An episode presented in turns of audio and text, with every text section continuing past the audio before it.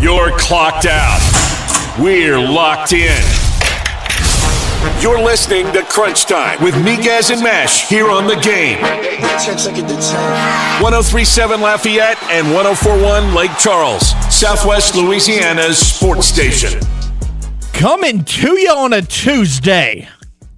Crunch Time with Miguez and Mesh right here on the game. 1037 Lafayette, 1041 Lake Charles, Southwest Louisiana's sports station. It's your home for the LSU Tigers and the Houston Astros. Matt Miguez here on this Tuesday afternoon. Didn't have a show yesterday because of the Houston Astros. We'll dive into that. They just can't seem to beat the Seattle Mariners. Is that their kryptonite? We'll find out at 5:30 when we talk to Apollo Des of Apollo HOU for To the Moon Tuesdays. Also, we're going to dive into the Tigers, the Cajuns, both falling short in their regionals. And the message from both coaches just seemed to be you ran out of magic. We'll talk about that. We'll talk about the NBA Finals. We'll talk about the NHL playoffs. We'll talk about the craziness that is about to be the LIV Tour, the new competition for the PGA Tour. And to be honest, LIV seems to be winning right about now. Producer extraordinaire slash co host with the most. Let's go ahead and bring him in. Mr. James Mesh. James, what's going on, bud? How are you? What's up, Matt? How you doing? I'm I'm living the dream, bro. I'm living the dream. I am here. Uh, I am breathing. I'm here to talk about sports for the next two hours, so I can't complain too much. Yeah, no, it's a pretty sweet gig. It's a sweet gig. it's pretty, it really it's is. pretty good. Um, So let, let's let's start off with a, a, a bad beat in in sports betting. Yeah, let's get that one out the way. Um, so game two of the NBA Finals was Sunday night, and I'm looking through FanDuel to see if there's any like last minute bets I can make real quick. And I love the odds boost, right? Because it's just crazy odds that you could quickly make a lot of money on, and usually they they hit more times than not. And so this one Sunday night was Stephen Curry and Jayson Tatum to each score 30. And I'm looking at it and I said, "Man, you know, that seems that seems kind of high." I said, "But then again, Steph scores 30 pretty regularly." I said, "Jayson Tatum scores 30 almost every night." I said, "Why not? Let, let's let's do something here." And so the odds were plus 500. And I was feeling good about myself. I was feeling good about my chances. So I had $40 in bonus funds on FanDuel and I said, "Hey, let's just use them all. Let's just put the whole thing. All 40 bucks." So my payout would have been 200. So a total of 240 because I got my 40 back plus 200. Right. James, enlighten the folks on how many points Curry and Tatum finished with. Curry only had 29 and Tatum had 28. Which and and the thing is they both were taken out pretty much at the beginning in the the beginning of the fourth quarter. I kid you not, seconds before they were both taken out, I had a conversation with my fiance, and I started the conversation with, I'm not going to freak out. I said, but I'm only three points away from cashing out this bet. And then I see, you know, I don't, Aaron Nesmith replaces Jayson Tatum, and I was like, no, no, and and I knew because the the Celtics were down twenty at this point, yeah, they were down about 25. and so I, I knew that you know they were benching Tatum for the night, and I was like, no, and then not a second later, I think it was Jonathan Kuminga replaces Stephen Curry, and I was like, no. I just needed a free throw from Curry and a layup from Tatum, and you're gonna do this to me? Like the the sports betting gods, they hate me. I'm convinced of it. I mean that that's a bad beat, dude. It hurts. it it definitely hurts. I had trouble falling asleep that night. Oh, I bet. You're probably thinking about it Um, like, man, I'm so stupid. Why did I make I was bet? I was having a hard I time should've known better. that night. That was that that was rough. I'll just I'll just leave it at that. That was very uh very hard pill to swallow. Our poll question for the day, it is Astros related due to the fact that the Astros play tonight right here on the game. Can the Astros take down the Mariners? Again, the Astros and the Mariner, it just the Mariners seem to be the Astros kryptonite. They lost last night 7 to 4. The last 3 game series they played, the Astros were only able to win one game and it was by a run. And then, you know, before that at the beginning of the year, it was a 1 out of 3 scenario for the Astros. They did sweep the Mariners one time at the beginning of May, but I mean, the Astros have one, four, five wins, and five. They're five and five against the Mariners this season. 25% of their losses That's not great. are to one team. Right. That's what I'm saying. That's not great. So I, I feel like the Mariners are kind of the Astros kryptonite. So that's our our poll question of the day, both on Facebook and Twitter. Can the Astros take down the Mariners tonight at home? Yes or no? As always, the game hotline wide open, unless we have a guest, 337 706 0111. And here in Acadiana, you can watch us on the simulcast on Stadium 32.3 and Channel 133 on LUS Fiber. If you turn on the simulcast, you can see this this fresh new cut that Matt has. Which is usually a two week thing. Yeah, but for some reason, he waited four weeks, It was a four week thing. Had which to go which shocked me. had to go see my girl Whitney at uh, at just for him and Broussard. She she got me right. I needed it because the the the mop was getting bad. Like yesterday, I didn't even bother fixing it because it was just getting too long. I couldn't I couldn't do anything with it. And then you look at my hair. And James just wakes up and it's just there. It just exists. I I, I got to know how you do it. What do you mean? Like, do you, do you even put anything in your hair? No. Like- I mean, other than shampoo and conditioner? No. Well, right, like no gel, no no. no hairspray, no, No. nothing. No. Damn, must be a nice life. Yeah. This is. Sa- I mean, saves money. I, I act I act like this takes forever to do. It takes like two seconds. I was gonna say your hair is very short. but but like you like you said, saves money. Dude, my hair gel's thirty bucks. yeah. Granted, that one little container lasts me about six months, but I still save thirty bucks. right, you you still save five dollars a month more than I do on hair products, which is a nice life to live. Anyways, moving on. The LIV tour is has been in the news a lot lately and is in the news even harder today. Dustin Johnson has announced that he is resigning from the PGA Tour to go play in the LIV Golf Series. Now, what's going to be interesting about LIV, it's the Roman numerals for 54, obviously. Each tournament is going to be 54 holes. There are no cuts and crazy, crazy prize money. So it would be it would be over three days for the weekend. Correct. Each day you play a eighteen hole course. Correct. Okay.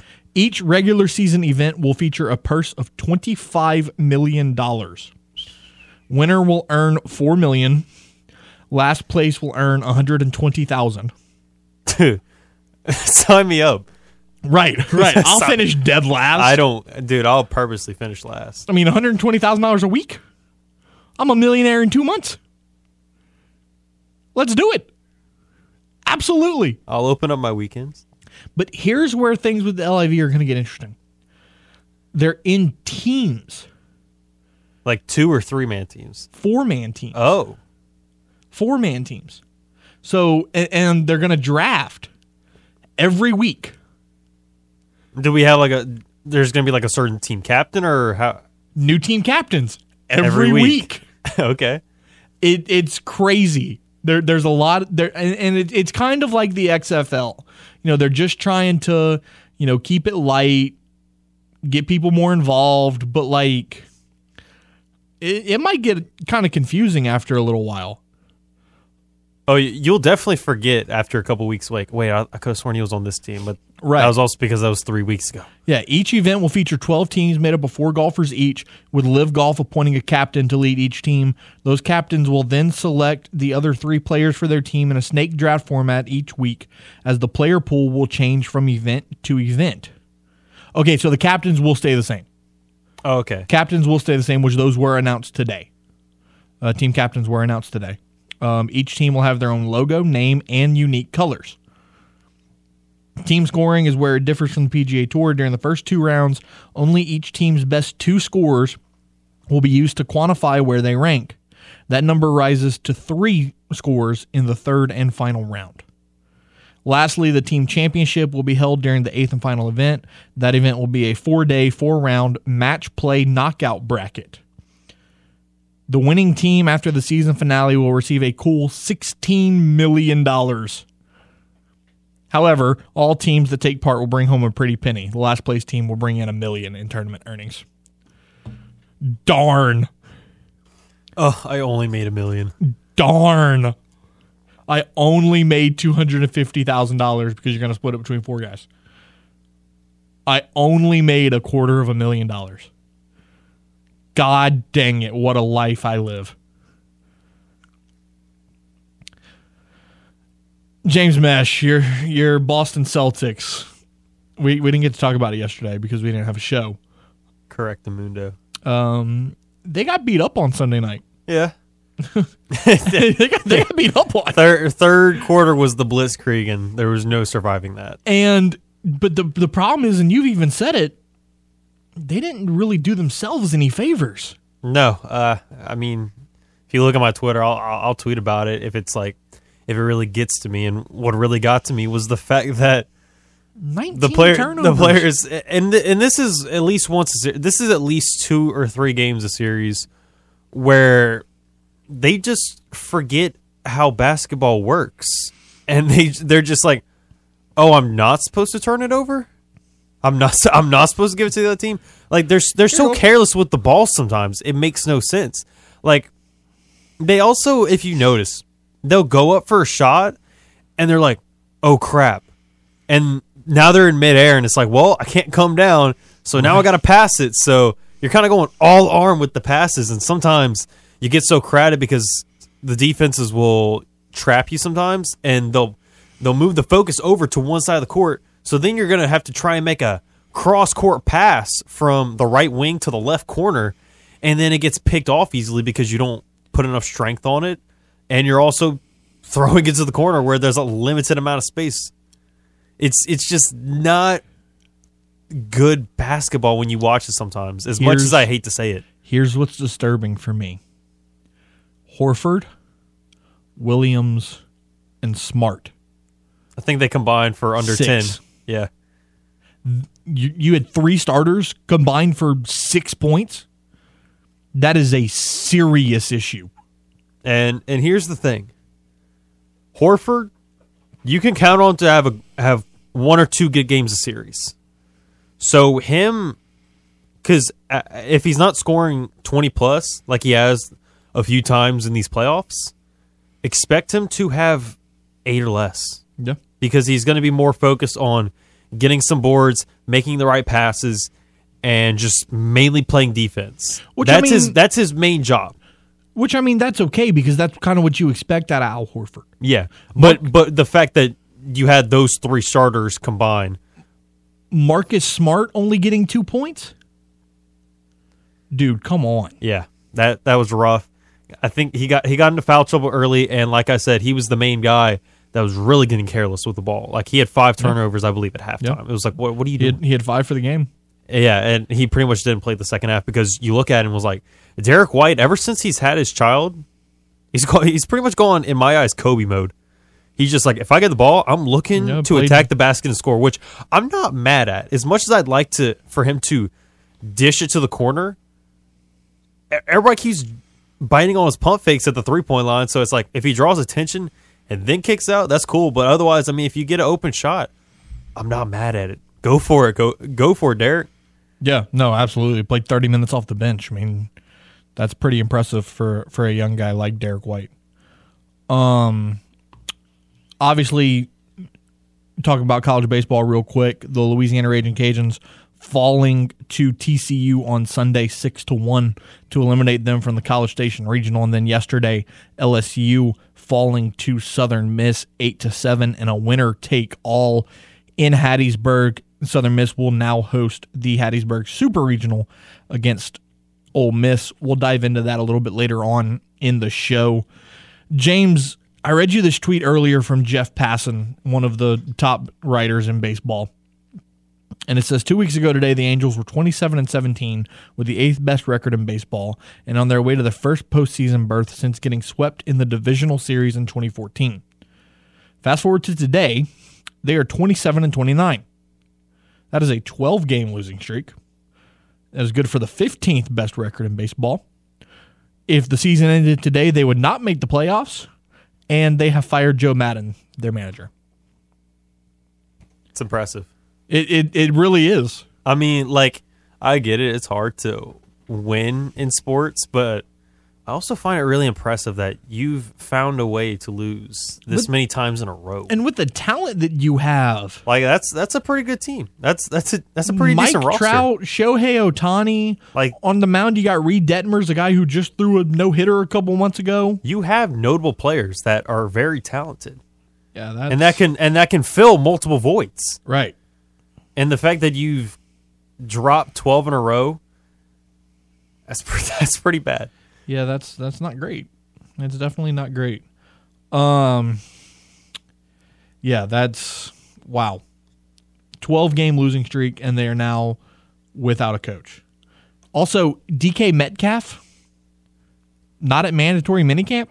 Holding out, trying to get a new contract. Interesting. Interesting. And now I mean, it makes sense. staying on the subject of NFL football, Aaron Rodgers says that he will definitely finish his career with the Packers.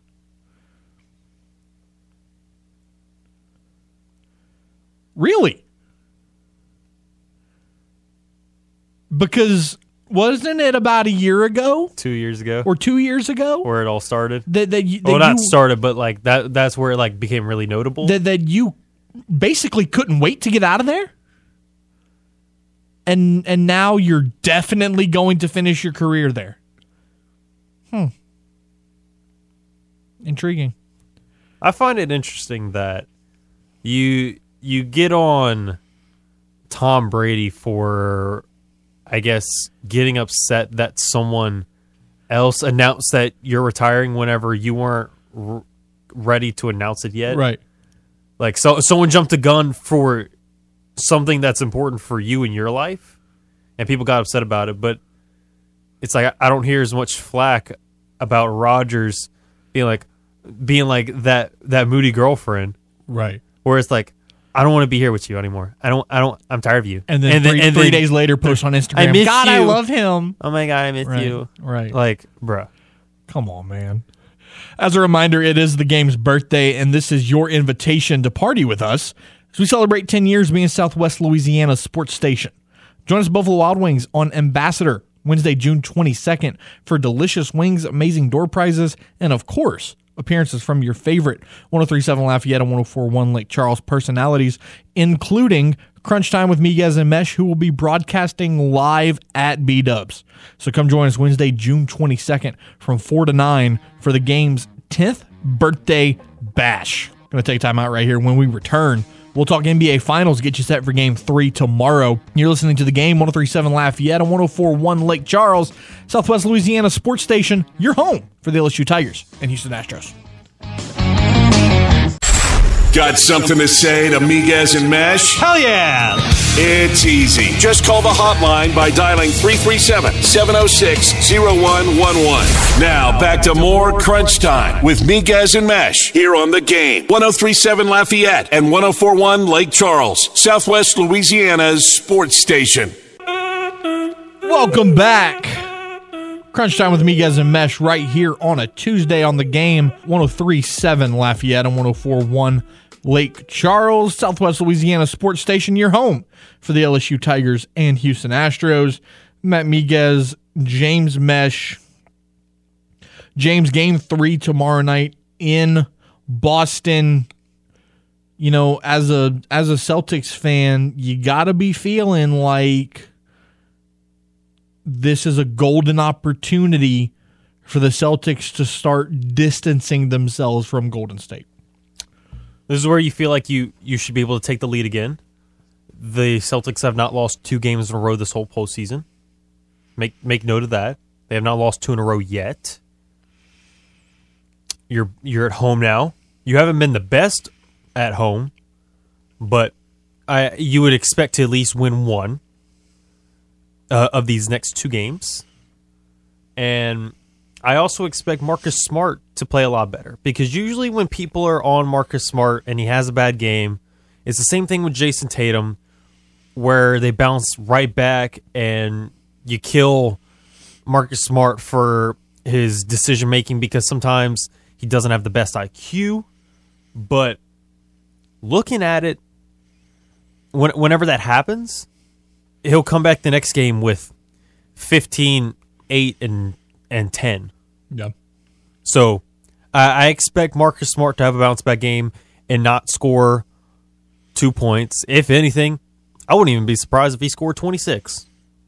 Like, I wouldn't be surprised if he goes six or seven for 10 or 11 from three because he had such a bad game last game and he lights it up, lights the world on fire. So, so you're talking about how the Celtics have never lost two games in a row. Are you? How certain are you that the Celtics are going to win Game Three? I'm about 95% confident, Ooh. I would say. That's a high number. Yeah. Wow. Okay. Um. I mean, when you I mean when you look at it, like I said, they haven't lost yet. They're a good team. They they've been able to show that they have flashes and that they can win and punch Golden State right back. The only thing is that would concern you is giving an, giving up another big third quarter and you not do anything because we've seen that before where Boston will go up big third quarter happens and all of a sudden it's within a couple of possessions and they fumble it at the end that wouldn't shock me if you if we saw it again. But I got to believe in this team that usually when you have a whenever they have a, a bad game they bounce back and they kind of show you like hey we get it. We haven't made it this far yet with this team but we know what to do and we know how to make adjustments. And especially with how much time they've had. With the other with the other rounds that they and the other opponents that they've had. You only had a day or two maybe to make adjustments and then you're just on to the next game. With with them being in the finals they get three or four days. So they get that extra preparation. Now granted so does golden state. Right. but now that you're at home, you're playing in your home crowd, you have the chance to reclaim that lead and feel confident and not feel like, oh, now game four is a must win because we're down 2 1. I feel confident in this game. I believe we'll see a lot of bounce back games. A lot of people just felt ineffective. And you may also see some more changes to the defense. And you'll finally stop seeing a drop coverage because you saw that with the Buck series and you saw it a lot with the Heat series because other than Strus and I guess you could say Duncan Robinson and maybe Grayson Allen, the two teams that they previously played, they didn't have stellar three point shooters. Whereas that's that's the whole mantra of Gol- of Golden State Right. is they shoot threes. So I feel like we should finally stop seeing so much drop coverage from players like Al and Grant, and them just kind of hoping that they drive. Where it's like, look, if you give him, if you give even Steph a foot of space, he's going to shoot it. So I expect the defense to be a lot more aggressive when it comes to the screens. And I don't want to say this is a a knock on Golden State, but I showed you the video of of Draymond, but and that and that's a lot of the time.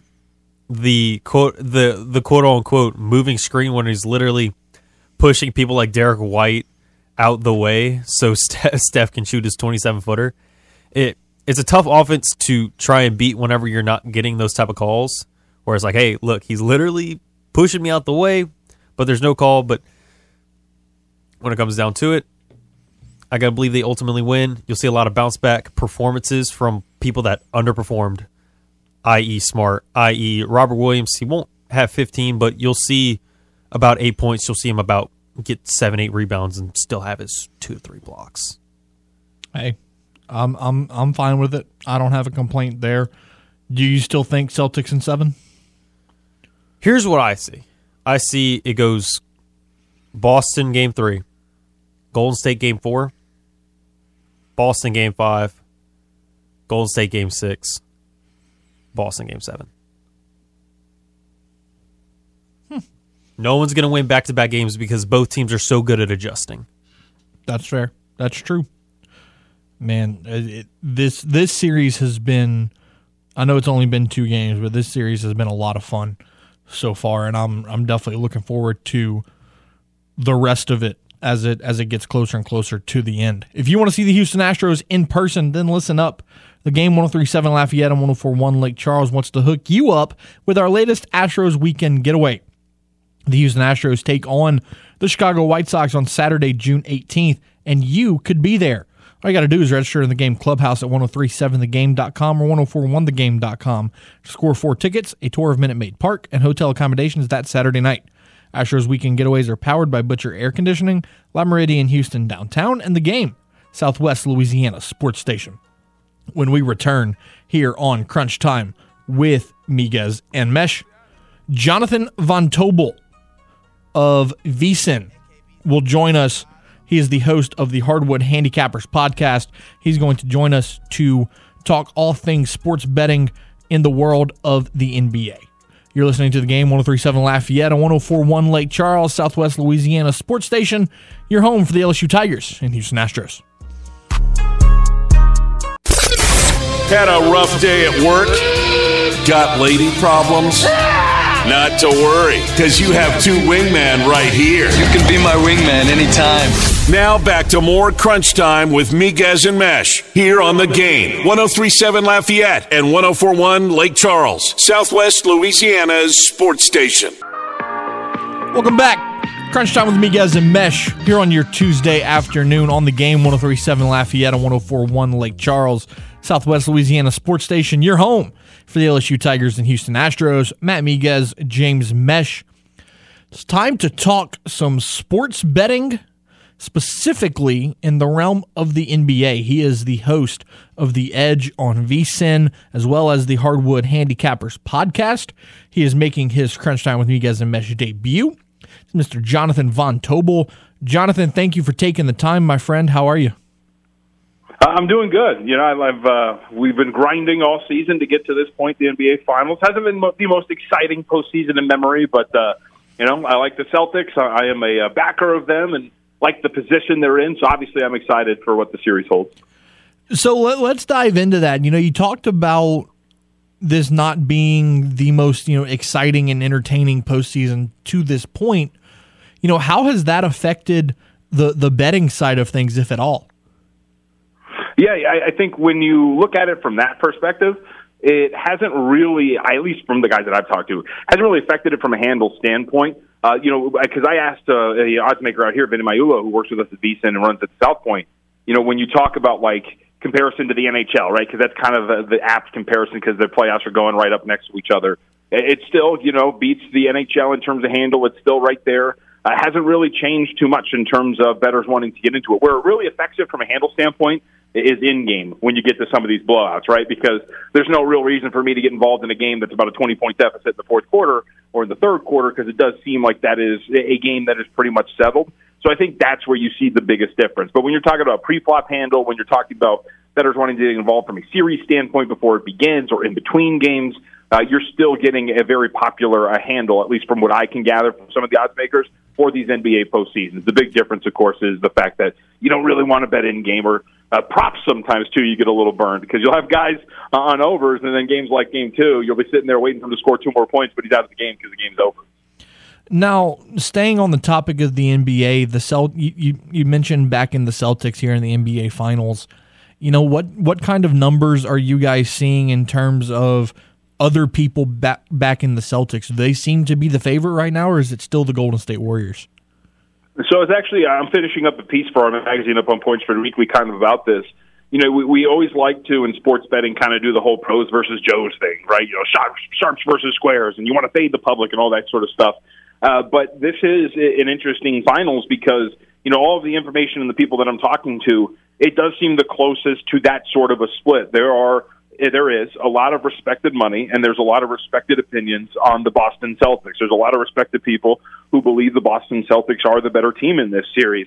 Uh, but if you look at the wagering patterns, uh, the public is overwhelmingly supporting the Golden State Warriors. Uh, almost every single shop you can talk to will report some sort of liability on Golden State in a fashion or form, whether it's a series, uh, whether it is from a future standpoint, whatever it is. Uh, and on a day to day basis, if you look at the betting splits, uh, each of the first two games, the public has been very much on the side of Golden State. And even in game two, I was talking to uh, the uh, one of the guys who make the odds over at the with the Westgate Superbook. His name's Jeff Sherman, VP of Risk Management. He was talking about how like the public that was all game two. They pushed that thing up to five. They like the Warriors. So it is interesting to kind of see this shift. The smart money seems to be squarely on the side of Boston. There is few respected opinions on the Warriors, but uh, the respected voices, majority of them, are on the Celtics, who believe that, and they believe that they're the better team in this series. Chatting with Jonathan Von Tobel here on Crunch Time with Miguez and Mesh. Looking at the MVP race, you know, everybody, the, the storyline has been that the finals MVP is one thing that has eluded Stephen Curry. And so far through two games, it looks like if he can continue it and the and the Warriors win the finals, it, it could finally be his. Is he still is he the favorite in your eyes for the MVP as it stands right now?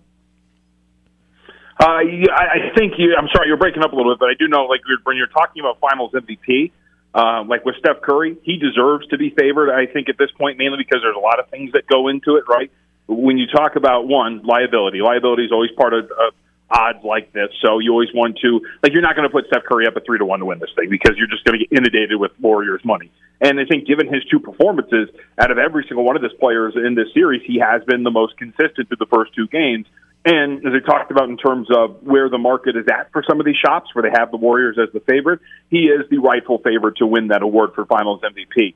And for me, and the market is kind of shifting like this, there's really only three true candidates to win this award at this point. It's Steph Curry, it's Jaylen Brown, and it's Jayson Tatum. Where I would quibble is I do not believe a guy like Jayson Tatum, uh, as the odds say, is the most likely Celtic to win this award should the Celtics actually win the series. If you look at his first game, he's getting a lot of uh, he's getting a lot of credit for dishing assists and becoming more of a facilitator, but he shot the ball extremely, extremely poorly in that game, and a lot of those were wide open looks that he probably should have hit. Jaylen Brown was the excuse me, he was the guy uh, that sparked that fourth quarter comeback. He comes in in the first six minutes of that first, that fourth quarter. He scores ten points, dishes a couple of assists, has a steal as well. He was brilliant in that fourth quarter. wasn't great in game two, but still had much more of an impact on that win in game one than Tatum did.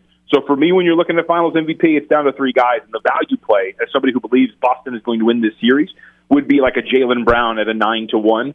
I think that's what you're looking at. But if you're taking stabs like Derrick White at 500 to one, Al Horford and that Klay Thompson, it's just not realistic. And we know this also because we know how these voters usually vote for this type of an award. It's usually the bigger name player, and right now I think it's just down to three guys. Jonathan Von Tobel, the host of The Edge here on VSiN, chatting with us on Crunch Time with Miguez and Mesh. Jonathan, I got two more for you you know, give me a, a bet that you're watching for game three tomorrow night that people might want to pay attention to. So I think for one, we'll go plain. Uh, the war, the uh, Celtics minus three and a half is, is something that I'm going to be betting. And I shouldn't say minus three and a half. What I'm going to do is I'm going to bet the Celtics for Game Three. I, I'm going to sit back and see what the market does with that number, though. I think when you look at like we talked about, right, the way that the market has been betting Golden State, I, I think clearly the Warriors are going to be the public side yet again. My question is just as a better, am I going to be able to lay three? Am I going to be able to even maybe, maybe lay three or two and a half? So I want to see what the market does. Regardless, three and a half is going to be a number that's going to be available to me. I'll be on the Celtics in game three. The Celtics have responded really well after losses this season. If you include regular season and postseason, they have won 70% of their games after a straight up loss. They have covered 66% of their games after a straight up loss. This is a team that has responded extremely well. And on the flip side, you get Golden State going on the road, situation where they are not very good. They're three and four in the postseason away from home. They're two and five against the spread. Uh, they were not very good in, uh, in Memphis in that series against the Grizzlies.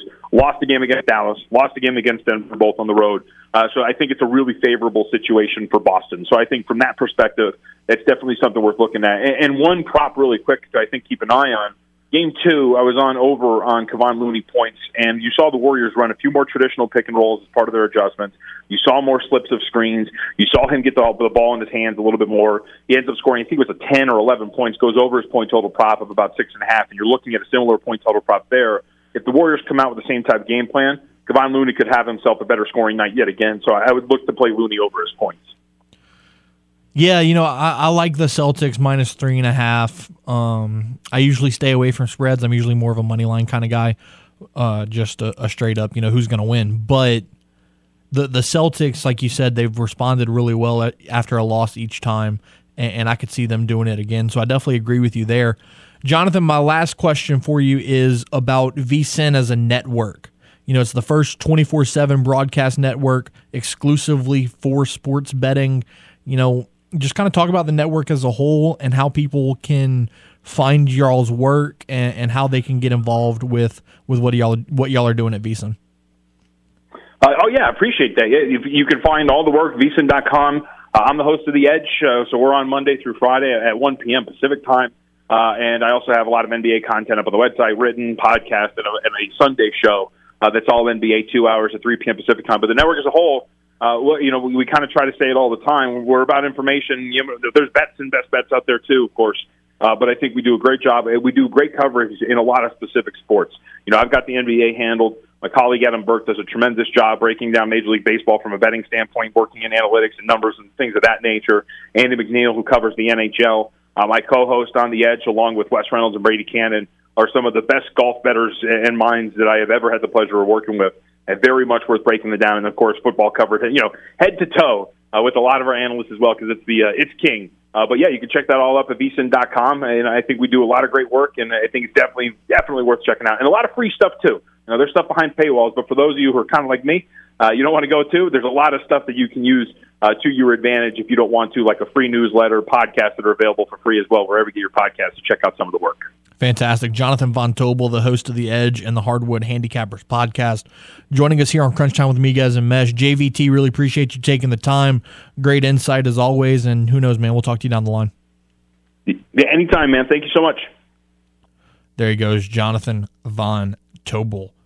James, he hyped up your Celtics a little bit. You, you, you that made you feel good? That you liked that a little bit? It's, it's kind of line you up at yeah. that point. I mean, I, icing on you, the cake. You, huh? You like him game three. I like him game three. JVT likes him game three. A lot of the media overall is like, hey, I mean, even though it's like it's the Warriors are the the world's darling. If if if I'm like honest, the, the, Celtics. If I'm honest, I like the Celtics in three and four. You like them both? I do. Oh, I, I like them at home. I do. I, I feel like the the Warriors are a better are better than maybe you would give them credit for.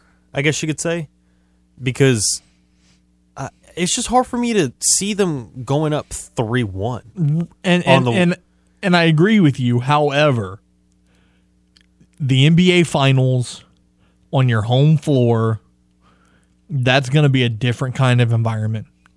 And Boston is notorious for having some crazy fans.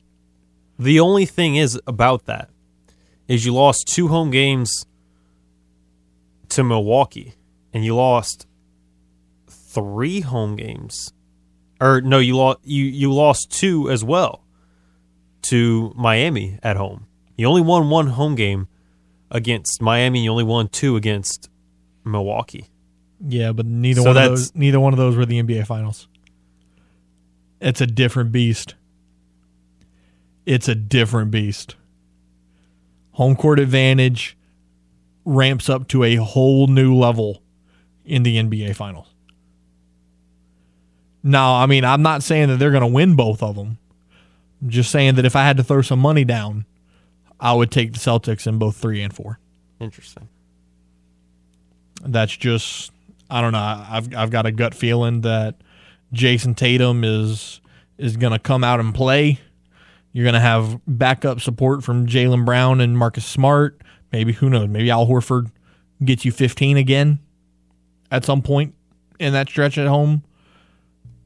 Curry goes cold because I mean he's going to have to have a bad game at some point.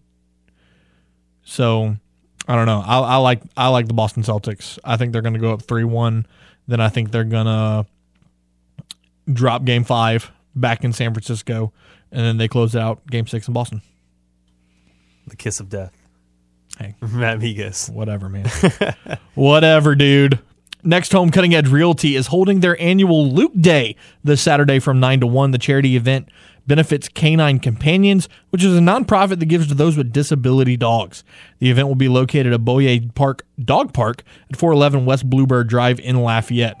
A food truck, the Kona Ice snow cone stand will be on site, plus music, treats, and prizes. All proceeds will once again be donated to Canine Companions. Next Homes, Cutting Edge Realty, Luke Day, this Saturday, June 11th from 9 to 1, Boyer Park in Lafayette. Take a time out, wrap up hour number one on the other side. Crunch time with Miguez, and Mesh on the game. 1037 Lafayette and 1041 Lake Charles, Southwest Louisiana Sports Station. Your home for the LSU Tigers and Houston Astros. Let your voice be heard. Hello. Give us a call on the hotline at 337 706 0111 and speak your mind. Yellow. This is the game 1037 Lafayette and 1041 Lake Charles, Southwest Louisiana's sports station. Yep. Welcome back, Crunch Time with Miguez and Mesh right here on the game 1037 Lafayette, 1041 Lake Charles, Southwest Louisiana's sports station. Your home for the LSU Tigers and Houston Astros. Matt Miguez, James Mesh. It is 454. We got about three minutes before we end our number one. James, Mm, excuse me. You know who has been awfully quiet on the hotline the last couple of days? I mean, there are a few. I'm surprised we haven't heard from Jamie Green. Mr. Green. His, his Tampa Bay Lightning are struggling, and and and he just you know falls by the wayside. he he doesn't want to he doesn't want to call in and, and, and talk his smack no more. They're down two to one in the series, game four tonight. You know, and then if you look at game three, it was their first game in Tampa Bay in this series. They had to score a goal with 42 seconds left to win it. The Rangers are giving them everything they want. And the Lightning haven't seen this in a couple years because the last two seasons, the Lightning just kind of, you know, rolled their way to the Stanley Cup and then so on and so forth. They're they're looking for a three-peat this year.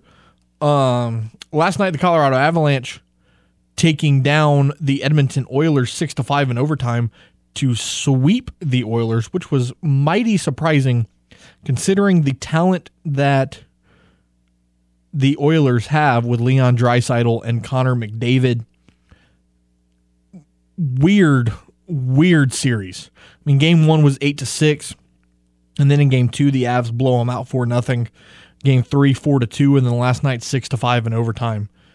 Just very, very odd. And now the Avs are in the Stanley Cup Finals for the first time since 2001 with the hopes of winning their third Stanley Cup trophy.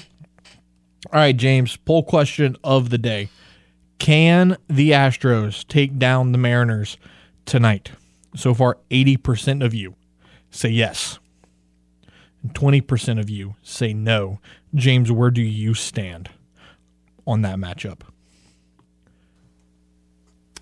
I'm gonna be hopeful, and I'll I'll take the Astros in this one. Hopeful but not optimistic. I mean, the thing is, I mean they're they're starting Chris Flexen tonight, who hasn't had the best season so far. He's two and six, It's true. and you're and you're throwing out Verlander out there. It's JV day. Yeah, so you, you got to feel good about this matchup at least tonight. It it is it is JV day. Um Oh God. The the jokes people are making about Phil Mickelson with his I'm gonna send you this picture and we can talk about it off the top of the five o'clock hour since we're running out of time here in hour number one. And wow, um, the the jokes people are making about Lefty, poor guy. Anyways, hour number two, we will recap. Our first hour, we will dive deep into the Tigers and the Cajuns, and we're gonna bring you to the moon Tuesday with Apollo Dez. We're gonna get his thoughts on the Astros over the last week, as well as ask him about that ridiculous ejection of Ryan Pressly the other day in Kansas City. Don't go anywhere. You're listening to the game. 1037 Lafayette, 1041 Lake Charles, Southwest Louisiana's sports station. Your home for the LSU Tigers and Houston Astros. You're clocked out. We're locked in. You're listening to Crunch Time with Miguez and Mesh here on the game. 1037 Lafayette and 1041 Lake Charles, Southwest Louisiana's sports station. Hour number two of two here on Crunch Time with Miguez and Mesh on the game 1037 Lafayette, 1041 Lake Charles, Southwest Louisiana Sports Station, your home for the LSU Tigers and Houston Astros. Matt Miguez, James Mesh here at 502 on your Tuesday. There's a tweet circulating of Phil Mickelson arriving to the LIV draft earlier today.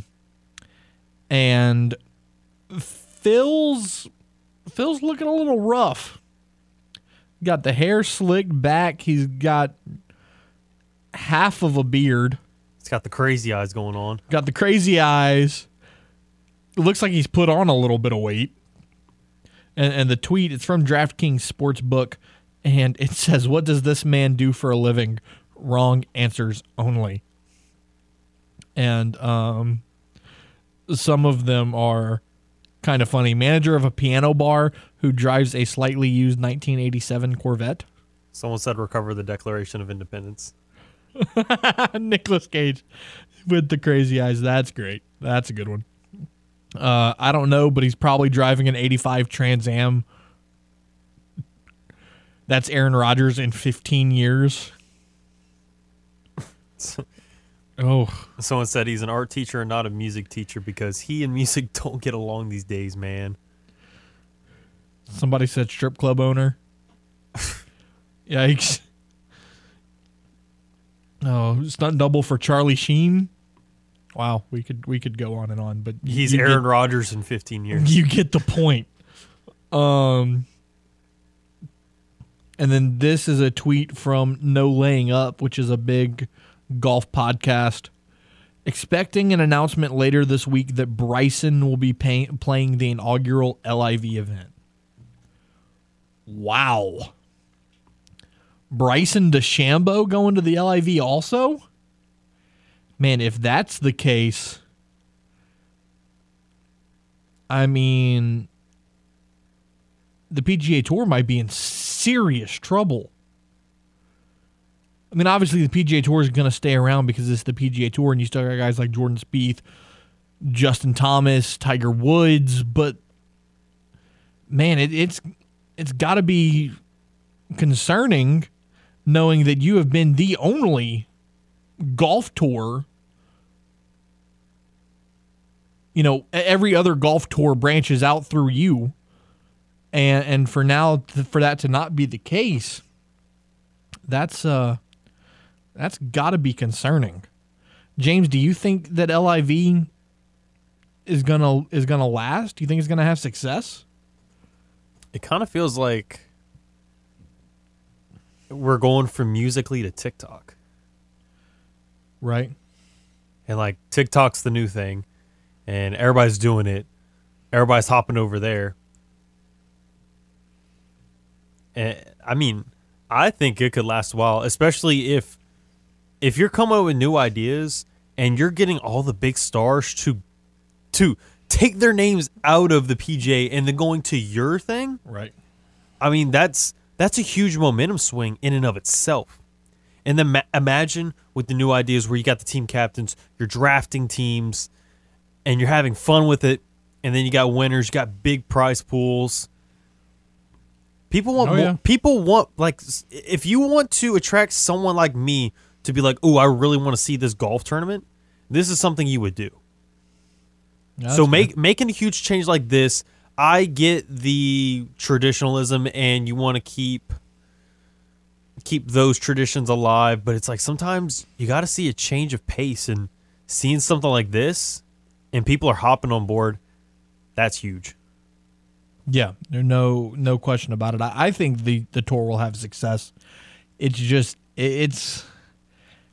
I, I'm interested to see because you're going to have a lot of people that, regardless of what golfers go over to the LIV, they're not going to watch it because they're stuck in their ways, and the PGA Tour is the PGA Tour.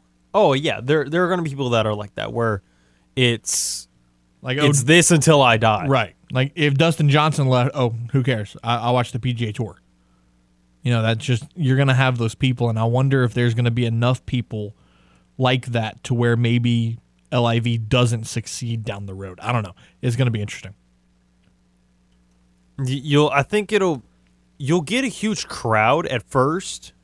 It's kind of going to be like every other football league that we've seen. Right. Where it's new, it's exciting. Everybody's there. It's exciting after a but couple the, weeks. The only thing is about that is with the other football leagues, the product isn't as good. right. With this, The product you're literally good. The product will be good because you're getting the best golfers in the world. Right. You're not just taking people that want to be good. You're taking the best of the best. Yeah, it's true. It's true. It'll be fun. Uh, it'll be exciting. The LIV tour begins on June 9th in Portland, Oregon. James, let's talk about LSU baseball now and the, the wild weekend that, that they had. Because you start off with Friday playing Kennesaw State. After five innings, you're down 11 to 4. 11 to 4. LSU says, hmm, that's okay. Wa- wa- Watch what we're about to do. Single by Berry, single by Pearson, double by Thompson, single by Morgan. Joe Bear reaches on a fielder's choice, a double by Crews, and a single by Pearson. Scores 10 runs in the eighth and gives LSU a 14 to 11 victory. You know, in, in that moment, LSU really looked like they just had the baseball gods on their side. And uh, we'll we'll continue that conversation in a minute. Let's go to the hotline. David joins us on the show. What's going on, David? How are you?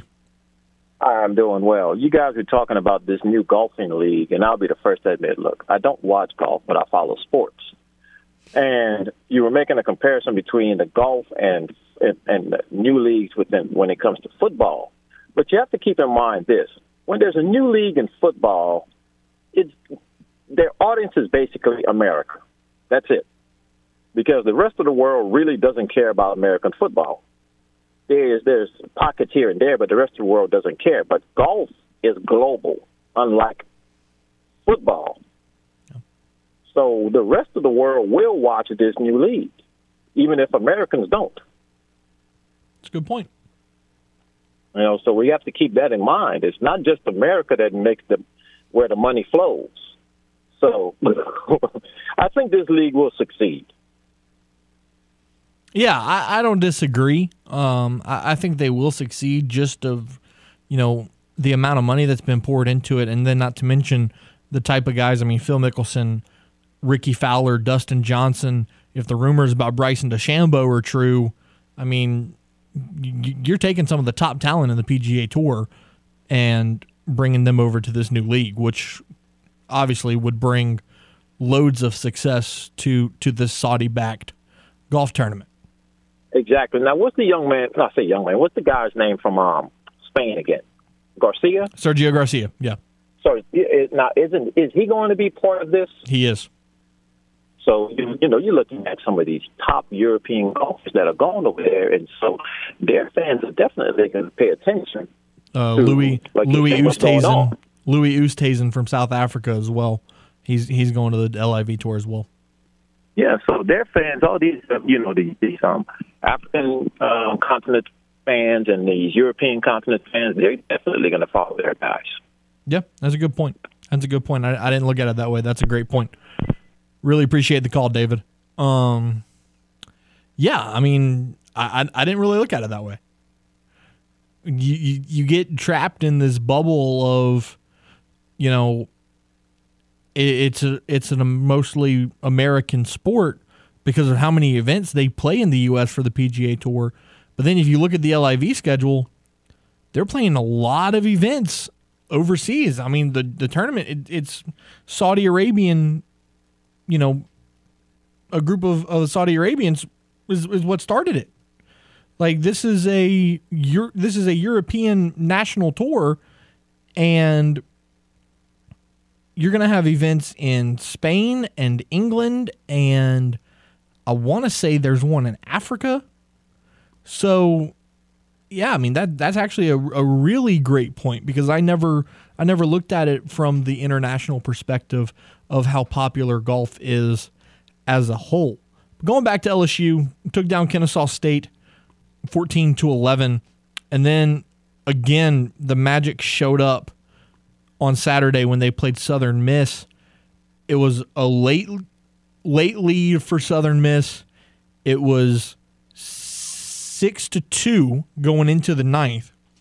LSU scores four in the ninth with a Crews homer, a two-run homer from Cade Doughty, and then an RBI single from Jordan Thompson to send it to extras and end extra innings.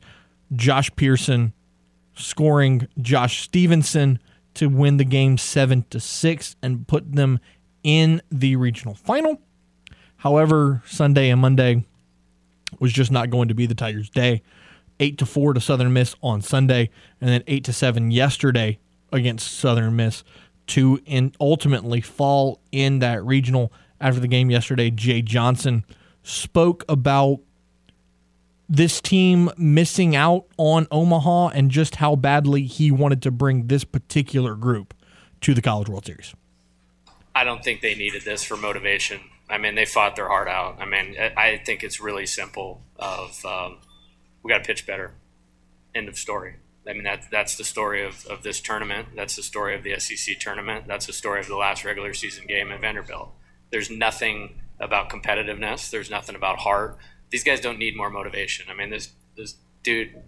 I wanted to take this team to Omaha so bad, like I can't even express it into words. There's not one LSU only player that's played in Omaha. I wanted to take these guys to Omaha, and um, so that that hurts right now. And um, we'll get there. I have no doubt in my mind that we'll do that. And uh, these two got a chance to be a big part of going for it next year. Um, it just hurts because I wanted to do it with this team. I, I, wanted to do it with this team. I think on the inside, like I, I knew how special that that would have been for, you know, some things that we overcame and um, how bad these guys wanted it, how open they were to a new way. I mean, it's different. I, I roll a little bit differently, and there was buy-in from the first day of that I picked up the phone and called both of them. I think they were probably my first two phone calls, to be honest with you. So I just I net I just did not want to even let myself go to we're not playing next Saturday. Like it, that still probably hasn't even really sunk in yet. As a reminder, today is the day that you're going to sign up for the game Clubhouse. Not only is it free to join, but you're going to get the chance to enter to win tremendous free prizes like a $150 gift certificate to Mr. Lester Steakhouse at Cypress Bayou Casino, mouth-watering steaks cooked to perfection, tremendous sides, and much more. Only way to score that $150 gift certificate to Mr. Lester's is by becoming a member of the Game Clubhouse. How do you do that? 1037thegame.com or 1041thegame.com. So go sign up today. Take a time out right here. When we return, we'll have some more audio from Jay Johnson and his players, as well as the Cajuns. We'll recap their College Station Regional and look ahead to the Supers this weekend. You're listening to Crunch Time with Miguez, and Mesh on the game. 1037 Lafayette and 1041 Lake Charles, Southwest Louisiana Sports Station, your home for the LSU Tigers and Houston Astros. Got something to say to Miguez and Mesh? Hell yeah! It's easy. Just call the hotline by dialing 337 706 0111. Now, back to more Crunch Time with Miguez and Mesh here on the game. 1037 Lafayette and 1041 Lake Charles, Southwest Louisiana's sports station. Welcome back. Crunch time with Miguez and Mesh right here on the game 1037 Lafayette, 1041 Lake Charles, Southwest Louisiana Sports Station, your home for the LSU Tigers and Houston Astros. Matt Miguez, James Mesh. James, before we get back to the LSU UL conversation, an interesting development came out in the Deshaun Watson case. So there's now a 24th civil lawsuit that has been filed against him. And then on top of that, there there's an article that has come out that says that the Houston Texans whether knowingly or not that they enabled Watson's conduct by providing the venue that Watson used for some of his appointments, for some of his massage appointments. A team representative also furnished him with a non disclosure agreement after a woman who is now suing him threatened online to expose his behavior. Uh oh. I, I don't know if how true any of this is, but e- even for that to be written and published, it's not a great look. If you're the Houston Well, it- Texans, yeah. Now, now they're getting dragged into it even more. Like they, they thought that issue was done. They were like, we traded the guy. yeah, we Look, traded him. Let's move on. Yeah. We're, now we got to bring it back, ah, man. Oh, and then, and then, you know, obviously hindsight's twenty twenty, right? Oh, it's it's fifteen fifteen and at this and point. I'm I'm going to say that I was wrong. I am very happy the Saints did not trade for Deshaun Watson. I mean, I look. I the way I saw it was he's not guilty yet, so technically he's still innocent. And I mean, if we're looking at talent wise, he's a better overall quarterback than Jameis is. It's true. He's a lot more proven. So it's like if you want to have your best chance, I mean, feels like Deshaun would be a good one.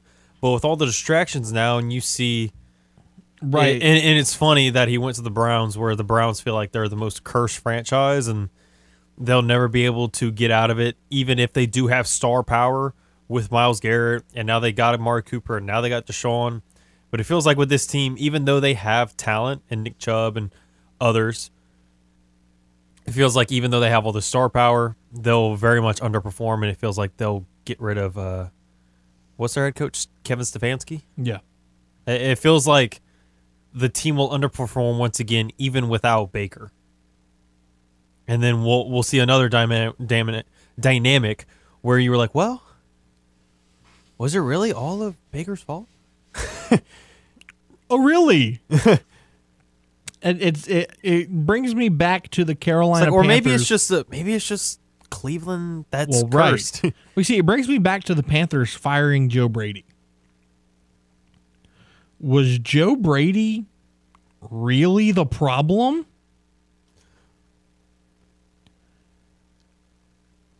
So you mean to tell me I understand that the NFL and college is a completely different game. I really do. I get that. See Nick Saban. However, you cannot tell me that a man who was a year removed from creating the best offense that college football has ever seen was your problem on offense for the Carolina Panthers. Well, the thing is, it wasn't necessarily that Joe Brady was under, underperforming. It was more the fact that Matt Rhule was is still the head man currently, and because he saw how he wanted the offense to be one way, but Brady saw it the other way, they butted heads, and it's like, look, if if we can't come to an agreement, the head coach overrules the offensive coordinator. So Yeah. But then here here's what's interesting. Brady hasn't gotten a job since then. Joe Brady is still unemployed to this day. Which is is mind-blowing to me because of how good he is. Well, I take that back. He's the quarterback's coach for the Bills. Which that's a hell of a gig. That yeah, that's not a bad gig. Um, I didn't realize that that had happened. but again, like Carolina, the the thing that baffles me is you fire Joe Brady thinking, "Oh, you know, this is going to change the offense. This is going to make us better." Blah blah blah. Has it? Has it really? Because the only thing that has happened since then is that you let Christian McCaffrey go out there and get hurt again. Because the biggest thing about last year's injury is he gets hurt, he comes back. You probably let him come back a week or two too early, and then he gets hurt again. Not to mention, who's your quarterback? Sam Darnold? PJ Walker? I mean, the Carolina Panthers have a load more issues than Joe Brady being their offensive coordinator. Am I right or am I right, James? You're definitely not wrong. Thank you. I mean, The, their the team has a lot of issues, and they might be the, the Dude. top three top three pick. their owner doesn't even want to be there anymore. Their owner is trying to get out. They're looking to re-sign Cam for a third time. that's that's another story. Like, why? Don't get me wrong. Cam ten years ago, Sure, Cam Cam was that dude. Ca- Cam five, Five years, years ago, ago was that dude. he was still good. No. He hurt that shoulder. He had surgery. He's never been the same. And here's the thing with that: he he was looking good the first two weeks in New England, but then he got COVID, and, for, and somehow, and this happened with a few players. Once he got COVID, like Oh, yeah. for some reason, his play He just just plummeted. Yep. Like, he looked like he was almost back to 2015 Cam Newton, MVP Cam Newton, and then he's out for Game Three, and then he comes back Game Four and plays the rest of the season, and he has like maybe 10 touchdowns passing. Right. Yeah, Carolina's Carolina's got a load of issues to uh, to work on themselves. Let's talk about the Raging Cajuns falling in the College Station Regional after a 6-1 defeat to TCU on Sunday. Cajuns end their season at 37 and 23, winning their first conference championship since 2016. After the game, head coach Matt Deggs talked about how there was no better place than Cajun Nation. No, don't have it. Okay. Um. Okay, do this. Let's do. Let's go back to LSU and give me Gavin Dugas with his thoughts on yesterday's loss to Southern Miss. Uh, it's, it's hard to put into words right now. I'm, I'm proud of how we competed. You can't prepare for anything like this. This is the, this is the worst time of the year watching your season coming in, but I'm proud of uh, how we did with this team and what we've had. And I know that I'm to have all those guys back for the rest of their lives. And I wish we could have went further. And I truly believe we could have, but it's baseball the way it is sometimes. Um, but I'm just proud of this team. Proud, proud how we played today. LSU will look to get some better pitching. Hopefully, keep some guys that are draft eligible, like Jacob Berry, like Gavin Dugas, and make another run next year at Omaha. The Game Clubhouse, 1037thegame.com or 1041thegame.com can help with your date night blues. That's because once you become a member of our awards club, you will have the opportunity to win some awesome prizes. We tell you this all the time. Like a $50 gift certificate to Half Shell Oyster House. We want to help you take your lady out for some delicious seafood. But you can only win that $50 gift certificate to Half Shell by joining the Game Clubhouse at 1037thegame.com or 1041thegame.com. So sign up today. Take a time out when we return. Apollo Dez of Apollo HOU will join us. It's time for To the Moon Tuesdays. We'll talk everything Houston Astros here on the game 1037 Lafayette, 1041 Lake Charles, Southwest Louisiana Sports Station, your home for the Houston Astros and the LSU Tigers.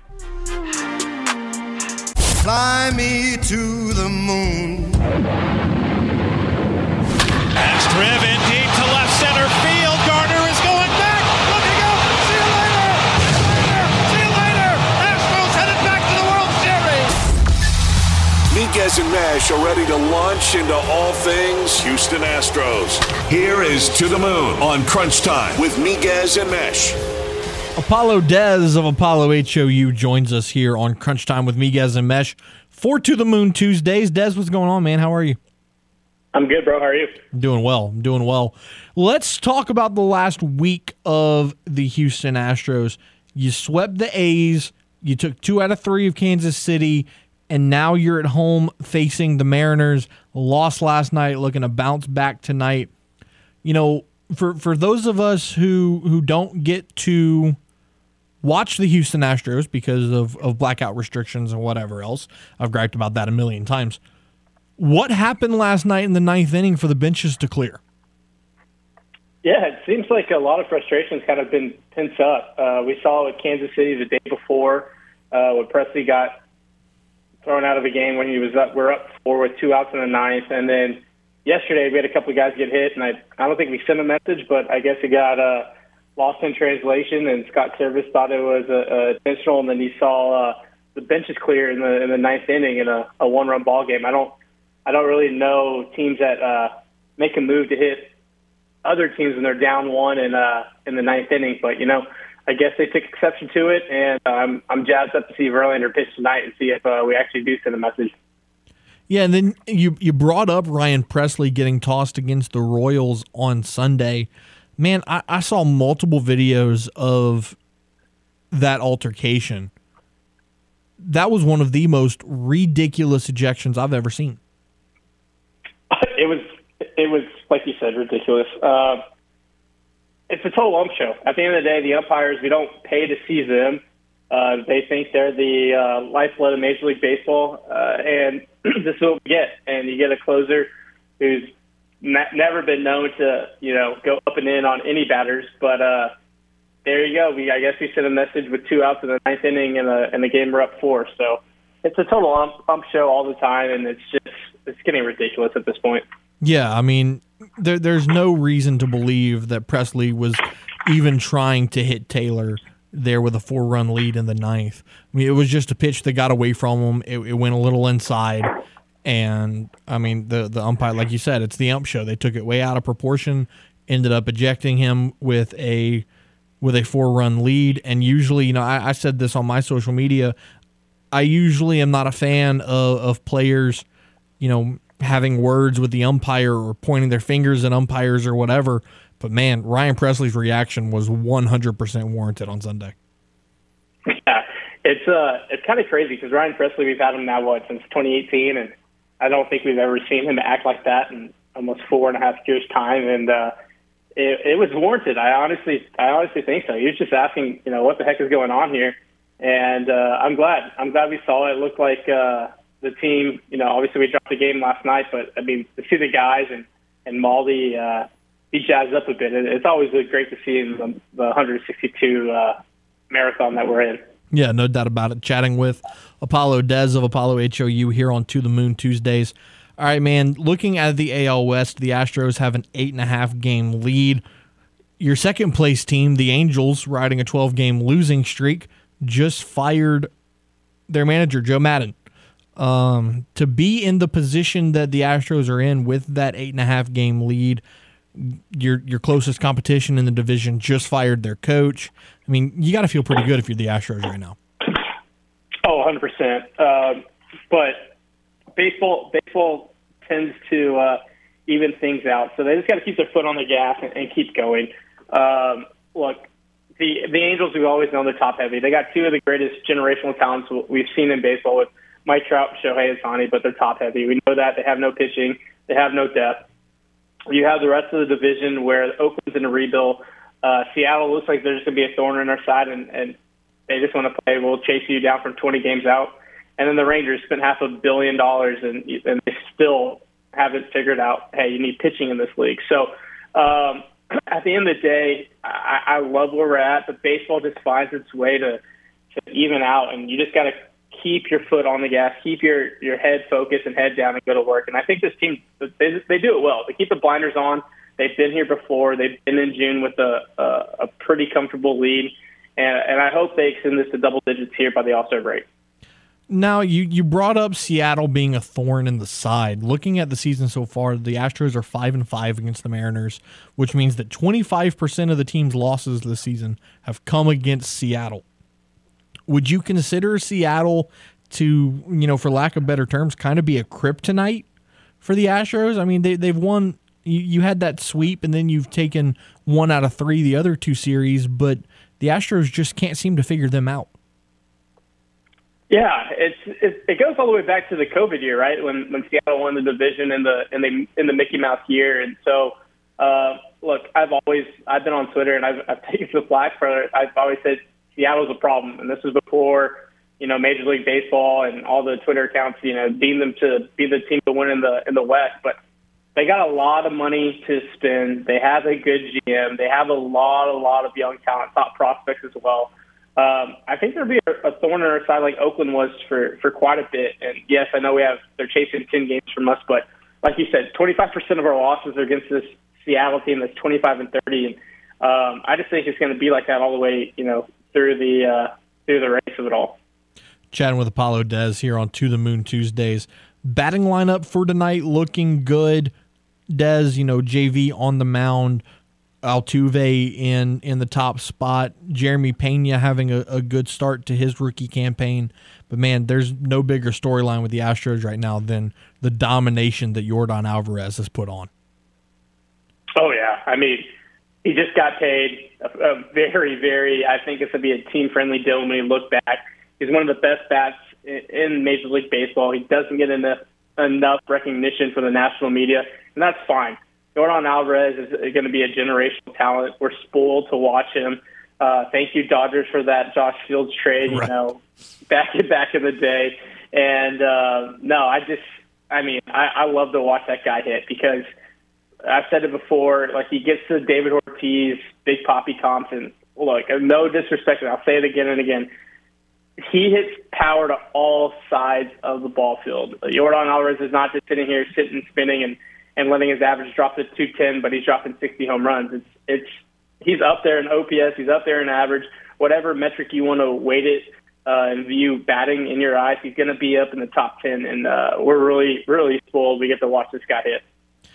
So here here's a question I have for you, and it's about Alex Bregman. You know, looking at mm-hmm. his numbers, his numbers aren't gaudy. A 217 average, six home runs, 28 RBIs. He does have 12 doubles on the season. You know, people seem to be disappointed in, in, his performance so far through the first, you know, 55 games. Where do you stand on, on Alex Bregman? Because from my point of view, looking at his numbers, he seems to be somewhat efficient. Yeah, I'm in. I'm in your camp. I think he's been able to be efficient. Uh, look, if you talk to Braggs, you know he's he's not he's not happy where he is right now in the season. But that doesn't mean he's not having a good season. His walk rate is up, his strikeout rate is down. You take that ten times out of ten and twice on Sunday. Um, I do have the pleasure to to know him quite well, and I know he's working. I know he's tweaking things, and I, I know the fan base is just kind of just like, hey, when are we, are we going to get to 29, Alex Bregman? And look, the, one of the greatest spoils that this Astros team has, and I think the fan base takes it for granted, that these superstars can go in these ruts and try to figure it out in season uh, because there's so many other superstars in this lineup. Probably the Dodgers, probably the Yankees are probably the only other teams that have this luxury.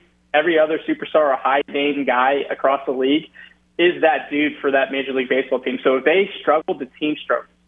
If one of our superstars struggles, we have six or seven more that could pick up the pick up the slack and, and the weight of it. And let that guy figure it out. It's 162. It's it's a marathon. The guy's going to have bad weeks. They're going to have really good weeks, and the numbers are going to say what the truth is at the end of the season. So I think Bregman is right there, like you said. He's being efficient. It'd be different if his strikeout rate was, you know, all the way up and the walks were down. But he's getting on base. He's figuring ways out to be productive, and he's going to get hot. He's going to have a hot month, and we're going to be sitting here, you know, why did it be everything Alex Bregman was, you know, broken when he's not? It's just baseball. Chatting with Apollo Dez here uh, on To the Moon Tuesdays. Lance McCullers you know, slowly looking to get back into the rotation. Where does he stand, and how close is he to a return? Yeah, I think uh, some of the beat writers today talked about uh, he threw about like 25, 30 pitches um, around 86, 87 miles an hour and introduced the cutter back in his bullpen session. So I, I'm still adamant that he's going to be back after the All Star break. Um, even if it's a little after that, hey, take his time. Don't rush this. Uh, we have a plethora of pitchers right now, so um, I, I just I want him to stay the course. I want the Astros to stay the course, and it's like getting a big time trade at the deadline when this arm is introduced. A fresh Lance McCullers down the stretch, and in October when teams are worn down, that's um, that's that's that's big time. Yeah, yeah, and you know you brought up a plethora of pitching. I'll end with this: to have two starters like Framber Valdez and Justin Verlander to both just be insane. I mean, Valdez with a 2.61 ERA, Verlander 2.23 leading the Cy Young race. I mean, how crucial is that to have two arms that you can depend on night in and night out down the stretch of the season? I think it's huge. Um, I think it it's a testament to the organization, um, the pitching pitching coach, uh, Murphy and Miller, the analytics department, the R and D department to to get these guys in a position to succeed. But they have to execute, and we're watching these guys execute at a really high level, especially when the offense hasn't been uh, the Astros standard uh, per se. So they've really carried us this, this first third of the season. It's been special to watch pitching wins in October. We know that. We've seen it. We've been on the wrong end of it, though. You know, in 19 and, and 21. Um, but I think these guys are just they're just being the best at the craft. And uh, when we look back, we were like, wow, we had Framber Valdez and Justin Verlander in, in 2021. And oh, by the way, Luis Garcia and, and Creedy and Lance McCullers and Jake Odorizzi and Cristian Javier. Like, it's it really is still the golden age, and it's just a different twist of it and a different volume of it. But pitching wins championships, and man, I'm I'm just so excited to watch uh, Justin Verlander pitch tonight. Apollo Dez of Apollo HOU joining us here on To the Moon Tuesdays. Apollo Dez, appreciate you taking the time as always, my friend. Uh, have a great week. Go Stros, and we'll talk to you guys next Tuesday. Absolutely, sounds good, brother, man. Tune in next week for another edition of To the Moon here on Crunch Time with Miguez and Mesh. You're listening to the game 1037 Lafayette and 1041 Lake Charles. Your home for the Houston Astros in Southwest Louisiana. Welcome back to Crunch Time with Miguez and Mesh, right here on the game. Trail is putting on a free all day event this Saturday at Cafe 20.3 at 1500 General Mouton in Lafayette. In addition to free paddling, there will also be a party featuring live music to help out the Mile Zero Heroes by raising awareness and funds to build the new Teach Frere Park and boat launch at mile zero of the Vermilion River. Donations and sponsorships are welcome. Trail will match up to $20,000 in donations. For more information, visit latrail.org. Matt Miguez, James Mesh. Got about five or so minutes left in today's show, and we're going to talk Louisiana Raging Cajuns as we said earlier, fell to TCU on Sunday six to one to fall out of the NCAA tournament with a record of one and two in the tournament. They did finish the season 37 and 23 and captured their first Sun Belt championship since 2016. And after the game, Matt Deggs had a message to Cajun Nation. I came back for the Robichaux family and for Cajun Nation and for the 2014 team, and I believe that we gave all everybody something to be proud of this year. And these kids came along when I needed them most. And I, was, I always say, I say it again, they, I need them way more than they need me. And that's a fact. But what makes my heart full, and I'm fine carrying on, and uh, I'm fine losing these guys right now. It's going to hurt for a couple, two or three weeks. But we have a job to do, and I feel like these kids took this program and put it back to where it's something that everybody can be proud of right now, look forward to, embrace, and really something for a community to rally around. And there's no better place than Cajun Nation. To continue that sentiment, Matt Deggs talked about Texas A&M. You know, Texas A&M is a university that he spent time at, you know, pre alcohol issues that, that forced him out of the game of baseball which brought him to Lafayette the first time in, in 2012. You know, he, he talked about his love for A&M and how there's people there today that, you know, still run the show, and he he was able to to reconnect with those people over the last couple of days. So here's his thanks to not only UL but to Texas A&M. It's about to get really fun. I will say this: spent six years here, and uh, people have been incredible to me and my family this week. And uh, my kids did a lot of formidable growing up here, and formidable years, and and uh, I just want to say a heartfelt thanks to, to all the Aggies that embraced us and uh, made us feel at home again. And uh, that speaks to the people of Texas and uh, all of our fans from Lafayette and Cajun Nation that traveled over here and have never left our side no matter what. They just kept coming with us, kept propelling us, kept pushing us. Just want to say thank you and we love you. To con- and you know, looking at the the weekend as a whole. It started off with that seven six win over TCU, and then the heartbreaker to Texas A and M, where the Cajuns had a two run lead in the seventh and just couldn't quite hold on to it before they fell nine to six. You know, Coach Deggs opened the post game press conference on Sunday talking about how the team was low on ammo to begin with, but they were really out of bullets and out of magic heading into Sunday. Yeah, uh, we probably shot all our bullets last night. Uh, we were running a little low on ammo to begin with, and uh, you know, we, we landed some serious blows last night, and and uh, I, I feel like that was our shot. And I honestly woke up expecting us to to have a great game today, but we just got out, man. TCU was a better ball club today, and that's okay. Uh, love the way our guys fight, love the way they compete, and I love the way they love each other. And uh, these boys changed the course of this program this year, and that's all I can ask, and I'll be forever grateful to them. And then lastly, piggybacking off of that, you know, talking about running out of magic, running out of bullets. Coach Deggs said that a lot of that attributed to the grind of a postseason that the Cajuns had to endure to get to College Station.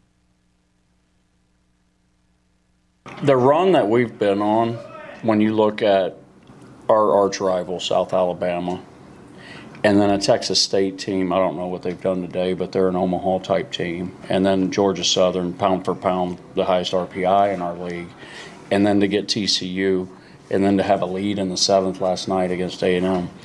A lot of that is want to, and a lot of that is is tough, hard nosed baseball. But a lot of that too, there's some breaks involved and today we just ran out of magic.